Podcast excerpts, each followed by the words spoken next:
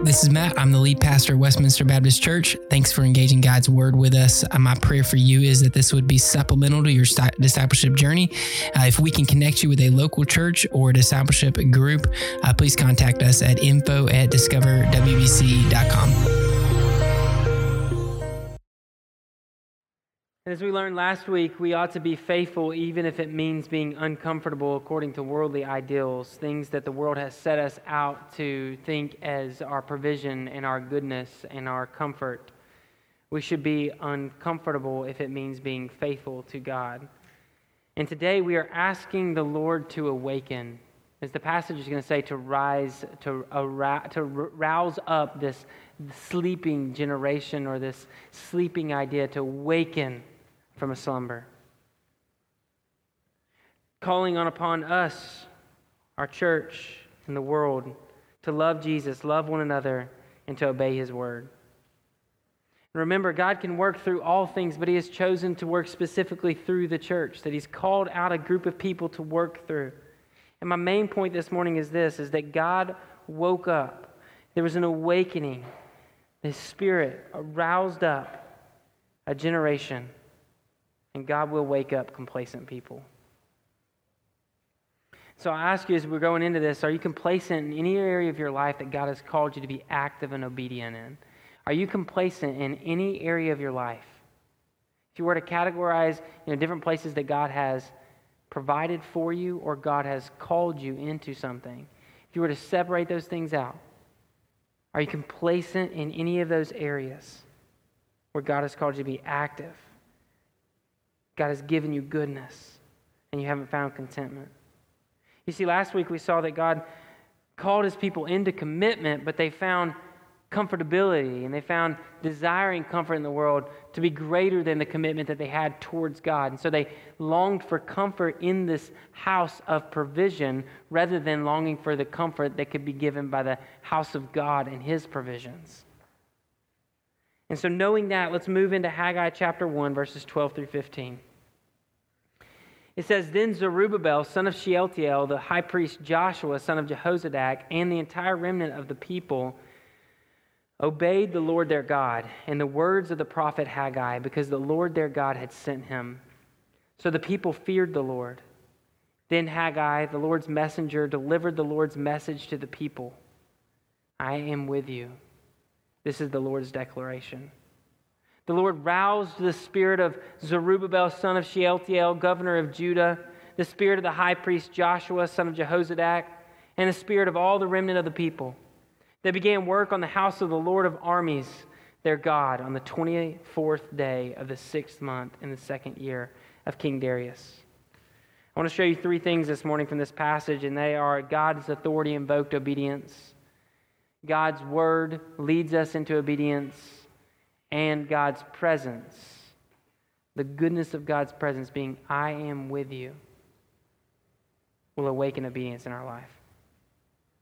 So, first, God's authority invoked obedience. Do you see in this passage?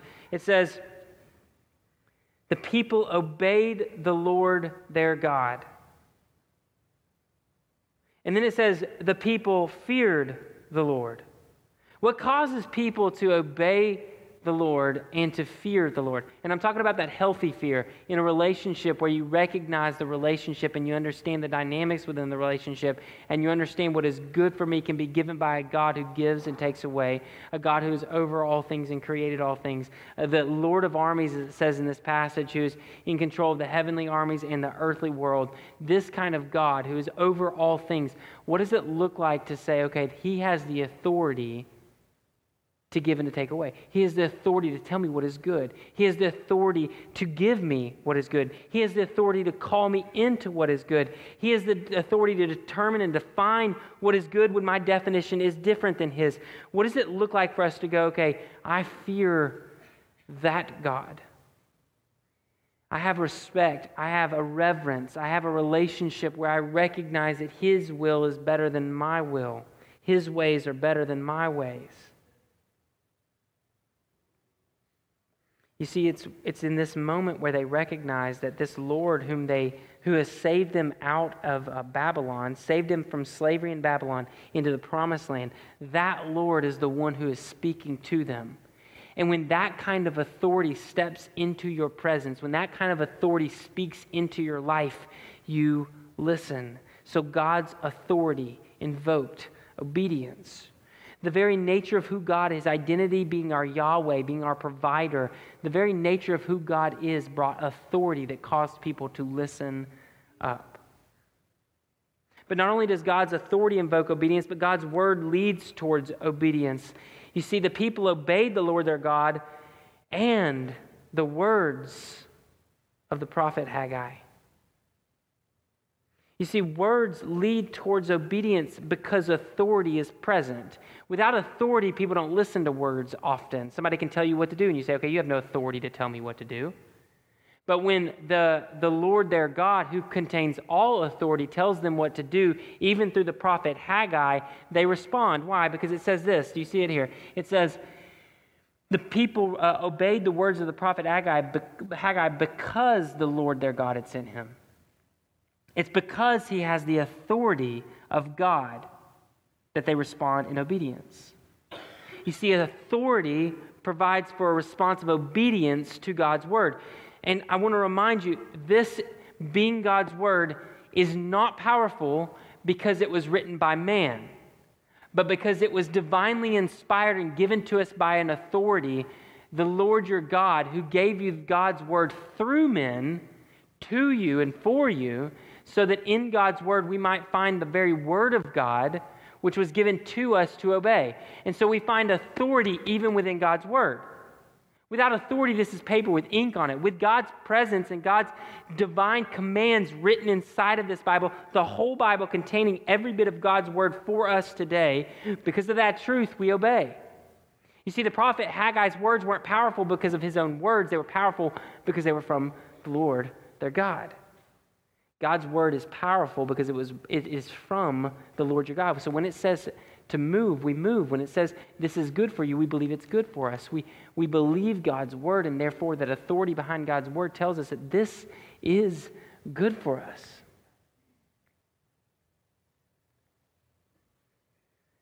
So God's word leads towards obedience. Through Haggai, through his written word, through Jesus Christ who lives his word, God's word leads towards obedience. And finally, look at this. Look at verse, uh, verse 13. Here's the word. Here, here, here's what God spoke through Haggai. It says, Then Haggai, the Lord's messenger, delivered the Lord's message to the people I am with you. I am with you.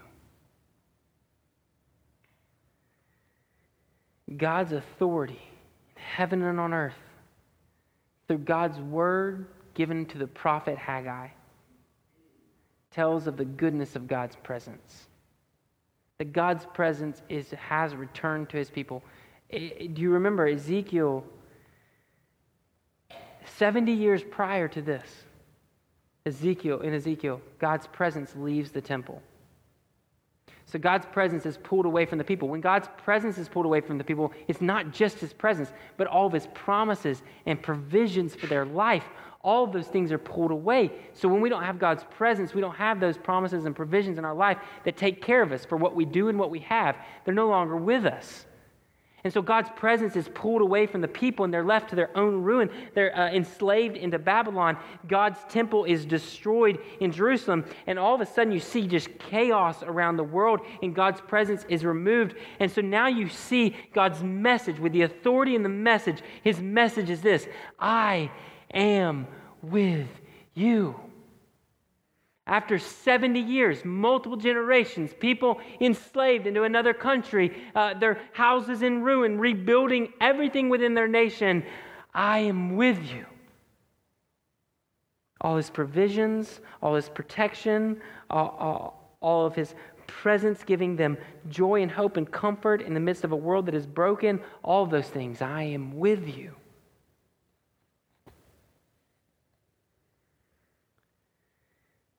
So, verse 14 says, The Lord roused the spirit. The Hebrew word is ur, and it means like when you're asleep, something waking it up. Um, it reminds me of, um, you know, 2 p.m. on a Sunday afternoon, or maybe on a Friday afternoon. If you get off of work early, it's 2 p.m., or maybe you're at work, you know what I'm saying, after you've had lunch and you start to get a little sleepy. You start to like doze off at work, or maybe you're at home, you start to doze off, and then somebody comes by. Usually for me, it's my children because they never want you to sleep. Their goal in life is don't nap, right? And they come downstairs and they're like, hey, is it time to get up? I'm ready to play. Let's go outside. Let's do that. You know, you're like, whoa. And it just wakes you up. Or maybe for you, it's like, I need a, I need a cup of coffee. It's 2 p.m. Got to have my cup of coffee. Got to wake up. Got to get ready for the day. You know, got to keep going. All those different things. God finds them sleeping, complacent in their life, and He wakes them up calls them back to their original calling to build his temple for his presence to dwell with them because it is good. You see, they believe that he has the authority. They believe that his word is true for them. And so, because of that, when his presence wakes them up, they know that what they are doing is good for them. Rather than building their own homes and seeking their own provisions, now they're seeking out a place for God's presence to dwell. You see, because they can either they can do one of two things here. They can p- provide a place for them to live, or they can provide a place for God to live with them. Which is better? You see, our worldly desires and our natural inclination is to say, I need a place for me to live. But when we recognize that God is the provider of all things and that He brings all things that are good and comfort and provisions are within His hands, anyways, and whether we grow a crop or whether we have Plenty is in his hands, anyways. When we, when we uh, recognize that all control ought to be given over to a God who has all things in his control in the first place, then all of a sudden we go, okay, actually, it's better for God's presence to be here. That's what, that's what God's speaking in Haggai. Like, it's better for God's presence to be here than for me to have a place to provide uh, a shelter for my life. It's better for God's presence to be here. What kind of control, right? What kind of like just submitting to God's faithfulness and covenant with Him? What kind of like, okay, God, you say you're going to take care of me, I'm giving it all over to you. I'll do what you've called me to do, but I, I, I need you to give me what I need. I need you to give me these provisions. Like, I need you. I'm relying solely on you.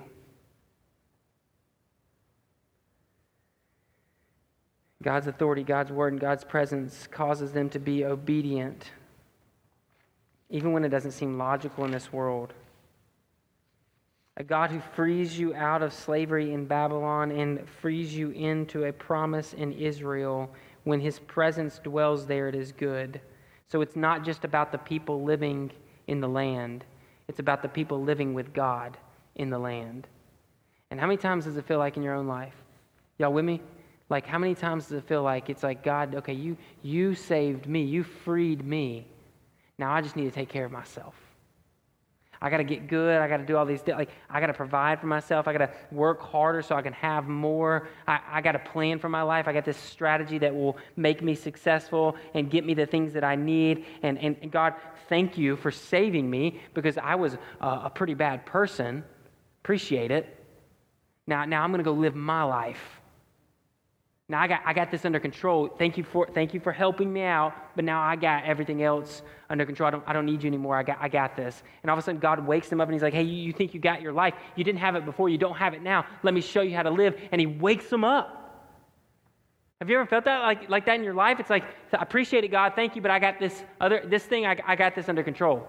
Or maybe something spiraling so far, you feel like, God, thank you for helping me over there. Um, but uh, this, this is just done. I'm done. I, I can't. I can't save it. I, I, can't fix it. I'm tired of it. I, I just don't worry about this part, God. This is this is the part of my life that's just done.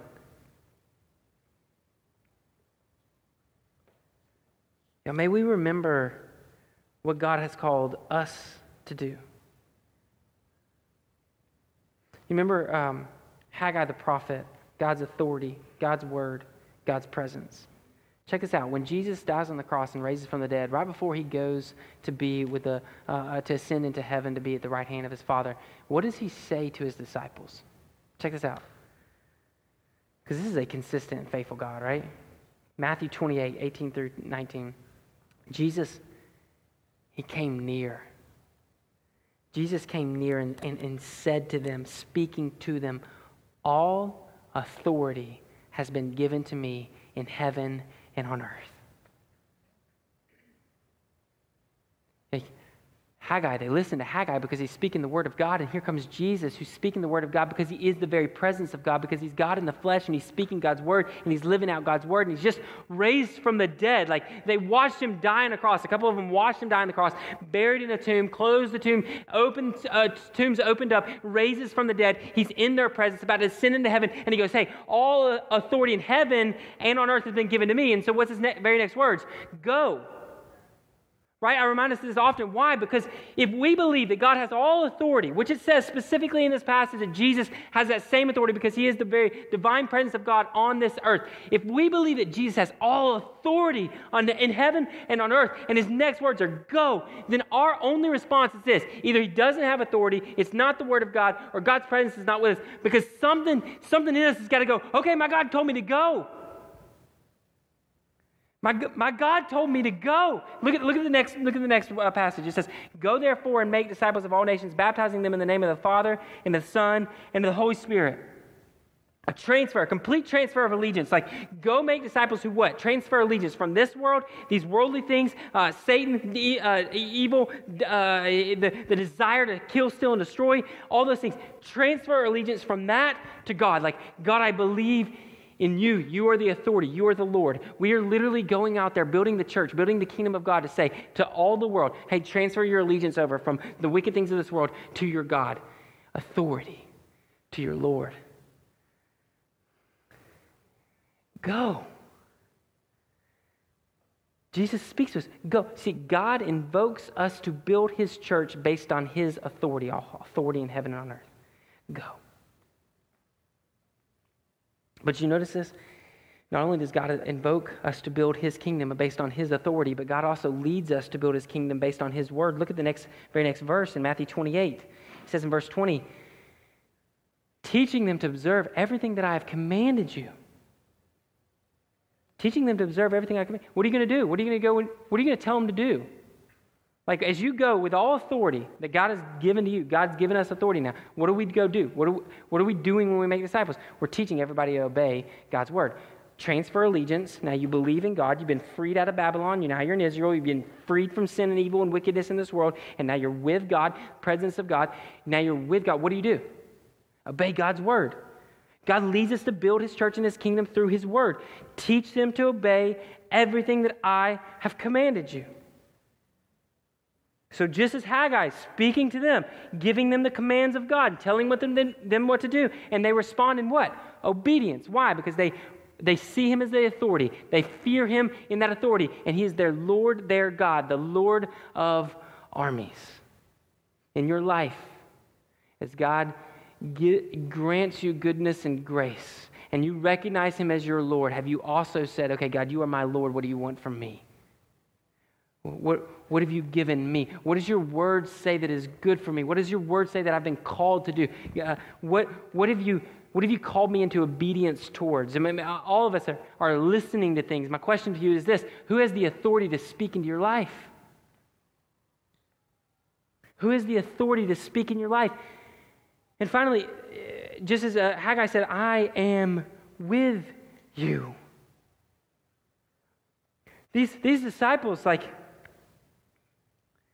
throughout their, their ministry, are you, are you with me on this? Throughout their ministry, they, they come back to Jesus. They're like, hey, we, we, we don't feel like we can do this without you. Hey, hey, God, this didn't work. We need a little help. And Jesus is like, okay, well, this, this spirit comes only out by prayer. Uh, he speaks into their life like, hey, um, uh, when he sends them out in pairs of two, they're like, I don't know if we can do this. Like, there's this doubt within them. When Peter comes to him and he's like, hey, you're going to die. Uh, uh I'm going to die on the cross. Peter's like, oh, uh, you, you shouldn't do that. I'm not going to do that too. Uh, then we see Peter deny him three times. We see Judas betray him. Uh, we see the other disciples not at the cross. Where in the world are they? What are they doing? Running away, not, uh, not talking about Jesus. A couple of them are there. Maybe uh, some, uh, his mom and friends are there watching this thing that is happening and, and it is going to change the world forever, the cross, and they're not there, and you're going, Wait, what are you doing? And we get to this end point, it's like God's like, After that, after the disobedience, after the betrayal, after falling away, all those different things, he's looking at his disciples and it says he comes near to them. And it's in that moment of nearness, his presence is there, God's presence there with them. You would think in their minds they're going like, okay, Jesus, we can't do this without you. Like, you can raise people from the dead. You can even raise yourself from the dead. You can uh, calm the sea. You can raise up the dead, uh, but give also sight to the blind. You can help people hear who can't hear. Like, Jesus is doing all these different things. And you think the disciples are like, where are you going? Don't, don't leave us. Do you see what happens? We all fail. Like, we all struggle without you. Don't, don't leave us. Matthew 28, verse 20 says this And remember, I am with you. I am with you always to the end of the age. You see, the same message that Haggai's people needed to hear, we need to hear every day. When you feel like you can't do what God's called you to do, when you feel like you don't have what God wants for you, remember this God is with you. There's no greater truth that I could tell you in this life than the Lord God, who has all authority over all things, lives in you. You see, I've spent the past few years trying to understand contentment. How, how can contentment be a good thing? And I've, I've, you're on the journey with me. Look, you can't help it. I'm, I'm, I'm your pastor. I'm shepherding you. I'm going to walk you through this, but because I'm dealing with it and fighting and battling sin in my own life, you're just going to walk with me through this. All right, we're going to we're to walk through this together because God's teaching me truth, and I want to be able to walk. I want to be able to walk with you as God speaks into your life as well. And so I'm on this journey through well, how is contentment a good thing, and how do I learn it for my own life? How can I be passionate and content? How can I be urgent and content? How can I be striving to build the kingdom of God and yet content? And I believe God's teaching me even one more layer into this journey, even through Haggai and pouring into my life, through my bride and through my family and those who pour into me. I'm teaching, uh, uh learning more and more about this. But how? How do we be content in a world full of plenty? And more and more and more. And one thing I've learned recently is that there's a big difference between contentment and complacency. Now, there's a huge difference between contentment and complacency. In Christ, contentment is the peace of lacking nothing, yet finding everything never needing more, but faithfully willing to receive or give more. Complacency is the ignorance of feeling as if you lack nothing while longing for more but not having the ability to find it. Contentment is having everything and yet not needing more. Contentment is knowing what God has given you and what God has called you to and not needing more. When it's given, we're thankful. When we're called to more, we're thankful. Never doing more than God's called us to do and never desiring more than God's given us. We find contentment, not complacency. You see, complacency makes us feel like this. Complacency says something like this Hey, you're good. You got what you need. Settle with it. Hey, the, the, what, what we do, right? We gather things together. We go, okay, this is good for me. I, I like what I have right here. This is good for me. And without, without doing what? Without showing it to God's word, to God's spirit, and to God's people, we go, this is good for me without, without ever asking if this is actually good for me. Is this what you want from me, God? Is this going to fulfill my life, God? Is this going to fulfill those desires that are within me? Is this going to give me life in the midst of a world full of death and evil and hurt? Like, is this good for me? And what complacency does is it goes, yeah, this is good for you. Don't, don't, don't ask any questions about it. This is good for you. It just, it feels good right now. It sounds good. Somebody said it was good. It, it must be good. Complacency says, This is good for me, and I'm going to settle into this because it feels comfortable. And I don't want to get over there in that uncomfortable state. I like this because it makes me feel good. Without ever bringing it in front of God's word, bringing it in front of God's spirit, and bringing it in front of God's people, we're just like, Hey, this is good. And how many times do we do this in our life? We find things in this world that make us feel good or make us feel comfortable, and we go, okay, this must be good without ever analyzing if it is good or not. You see, complacency invades certain areas of our life, and it promises, promises us much more than it can ever deliver. Complacency will promise you so much more than it will ever be able to deliver in your life. But contentment invades every area of your life and says, What you have is good. And if it's not good, Pray to the God who gives. Like contentment allows us to go, okay, what is good according to God's word, God's spirit, God's people? Analyze and go, I know God's gonna, I know God's gonna provide. I trust God's gonna provide. He's gonna give me what I need. So what I have is either disobedience, and I've pulled away from what God has for me, or it's exactly what I need. Like I can look at things in my life and go, okay, this is exactly what I want, or I have torn down what God has given me. I've rejected and I've pushed away from what God has given me. I'm fighting against what God is giving me, and I'm no longer uh, uh, uh, appreciative, thankful for what God has given me. And all of a sudden, complacency turns to disgust. Complacency turns to turns to hate, and it's like I hate what I have. Man, it's a short, short, short slip slide, like just a little slide down from complacency to hatred. But isn't this exactly what the people in Haggai find themselves doing? Right? We talked about this at the very beginning. What were they doing? They were, they were complacent with their relationship with God.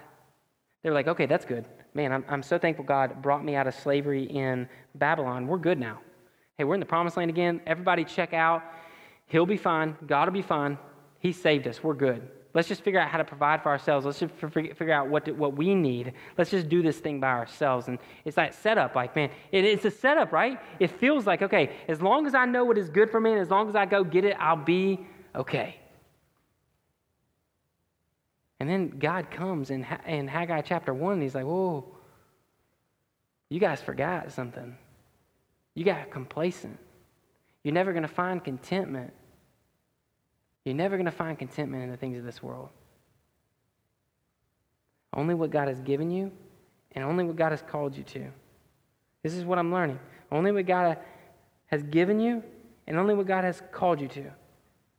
It's the only fi- way we will find true contentment, true comfort, true peace in this world is when we know what has my God given me, what has my God called me to do, and I don't want anything more than that.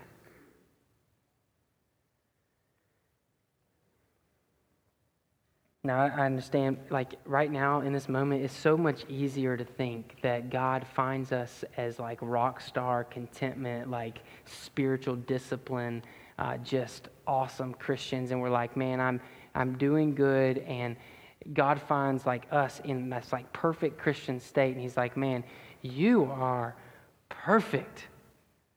Now, I'm going to give you a, a, a challenge. Here's what I want you to go do. God only finds perfect people and calls them to do what He's called them to do. No. If God was only finding perfect people and calling them to do what He's called them to do, He would find nobody. You know what I'm talking about? Like He would find nobody. The like the exhaustive and overflowing goodness of God that we find in His grace right here is God doesn't find them in contentment. God doesn't find them as like what they should be. He's like, hey, I freed you out of Babylon. Now you're in Israel in the promised land. Like, you would think he finds them and they're like, Thank you, Lord. What do you need for us to do? We're here.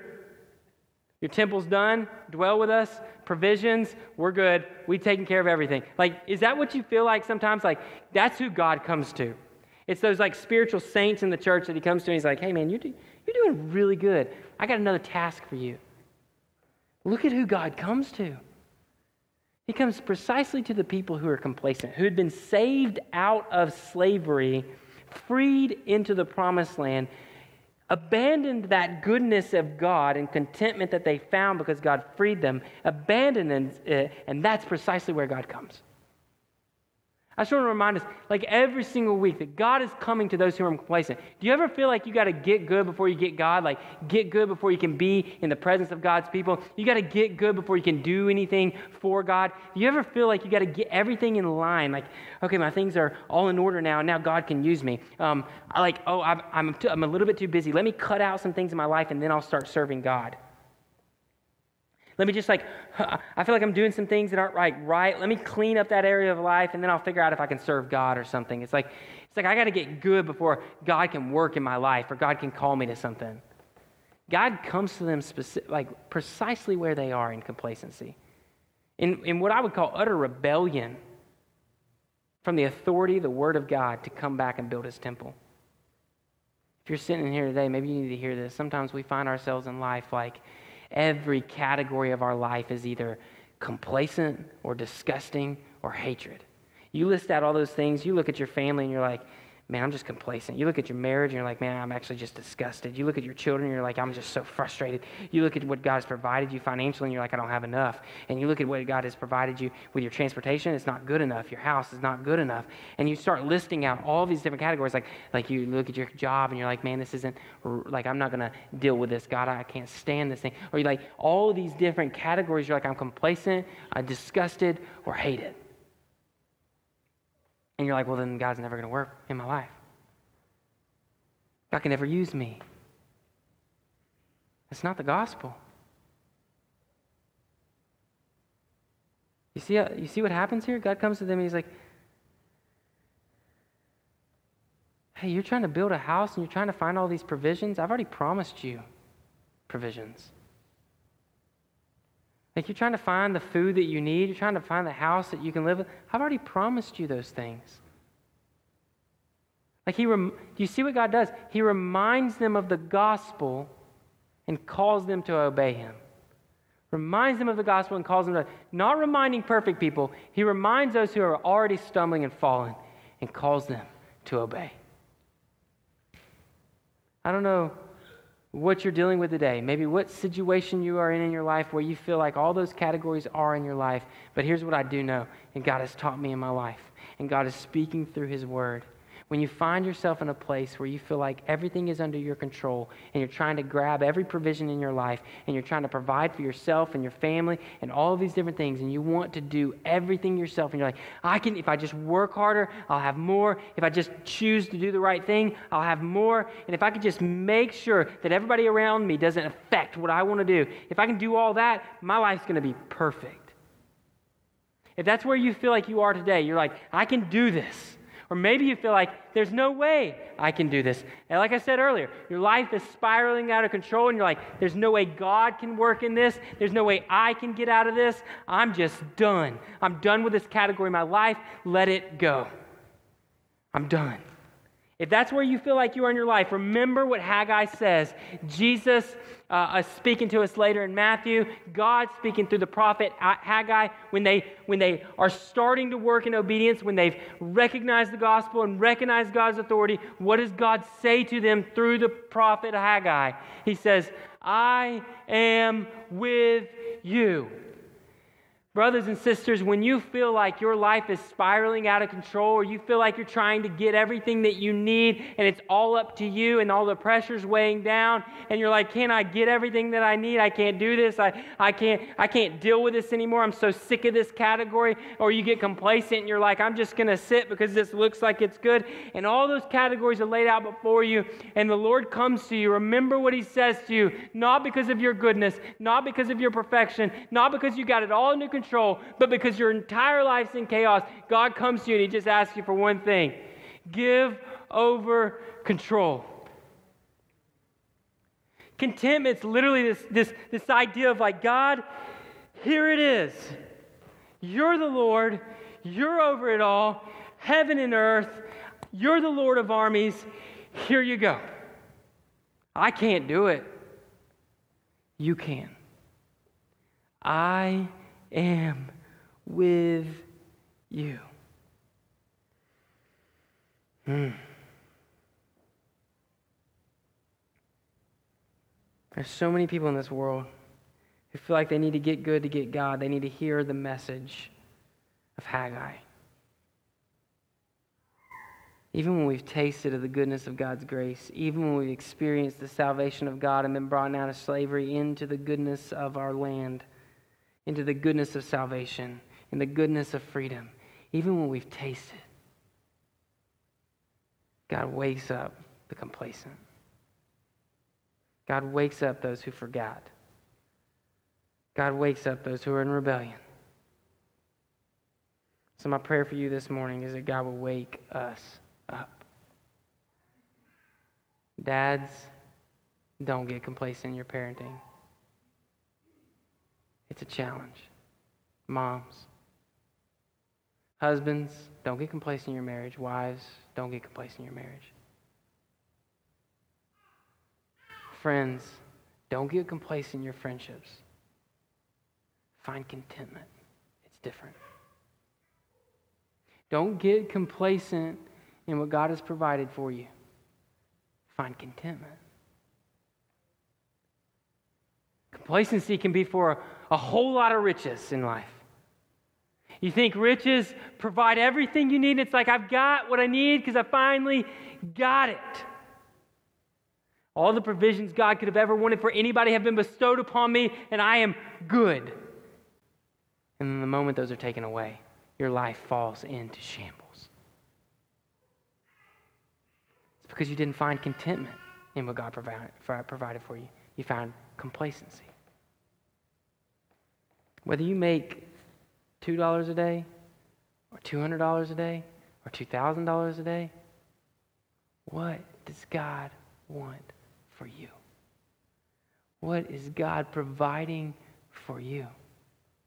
You with me, Pastor Glenn? How many people do you know that make a dollar a day that are more joyful than many Americans who make $200 a day? $2,000 a day.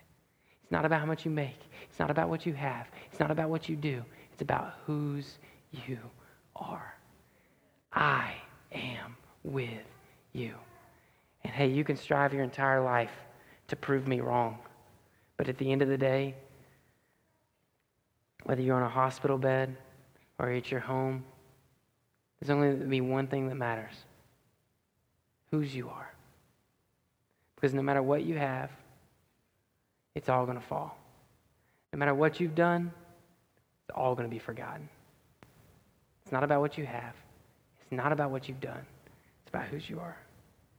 I am with you. So, as the band comes forward, I got three gospel responses for you this morning. The first is I want to just ask you to pray for an awakening. People don't just find contentment on their own. People don't just find value and obedience and God's goodness on their own. We, we are not good at this. We don't just go, hey, this is actually good for me, but I thought it was bad for me. We're not good at that. We need God to awaken us. And, and, church, we need God to awaken our hearts first, awaken our church, awaken our city, and awaken this world to his goodness. If we're going to find goodness, it's not going to be because we were logically talked into it. It's going to be because God worked in our hearts, because we are broken people who desire broken things. So, church, would you pray with, with me for an awakening in our hearts, an awakening in this church, an awakening in this world? And second, I want to ask you to do something. This is a process that uh, I've done with uh, some of my D groups and people whom I have been able to work with and love, and um, I'm just challenge you to do this with me. I, I do it for my life. I'm not challenging you to do this every single day because that might cause you to, it might not be actually healthy for you. I'm just asking you to do this occasionally in your life. Would you put out everything that you are, like what you, sorry, what you do and what you have? All right? Lay out and journal, guide, type it on a laptop, whatever everything that you have, and everything that you do. And I want you to ask for each one of those categories are you complacent or content? And if you're not complacent or content, you've probably shifted from complacent into that slide down towards hatred, judgment, uh, frustration, uh, jealousy sometimes. Whatever that slide looks like for you, complacency, it's really quick movement from there towards some type of sin towards some type of evil, wicked thought about that category. So you look into those categories and you're saying, Am I complacent or am I content? And have I allowed that to become a sinful thought in my life? I'm tired of it. I want to kick it out. But God's saying, No, no, no, no. That's, that's for you. And it's goodness for you. So you lay it all out there. Okay, I want to cha- I'm challenging you to do that this week. And then third, um, and it only can flow from this. You cannot move from uh, to this third challenge without first finding contentment, right? We got to find contentment in the gospel. When we find contentment in the gospel, we can find our commitment to God, that commitment to obedience in what God has called us to do. And so, my third challenge is what is God calling you to do that you have become complacent in?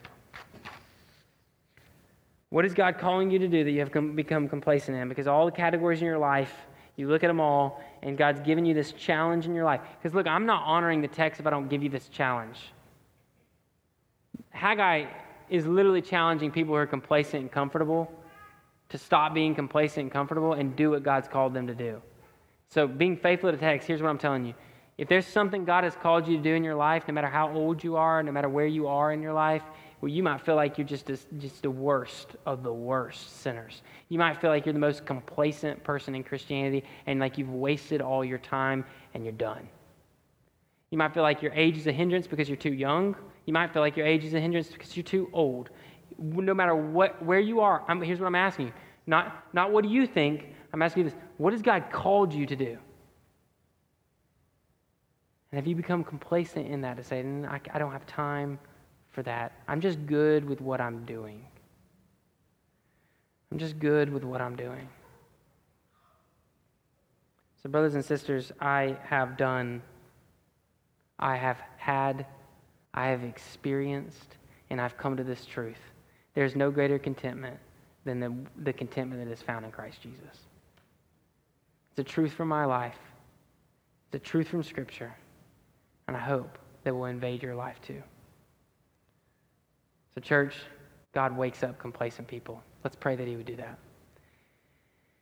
God, would you move in our hearts right now? Would you stir up, as that Hebrew word says, would you rouse up within us? Would you wake up within us a goodness that cannot be found in things of this world, a passion that is content, a, a peace that is content, a comfortable uh, status of life that is content with what you give us, uh, a, a, and a reality of the provisions that we've been given, and a contentment with those provisions. God, would you wake us up to the commitment that you called us to?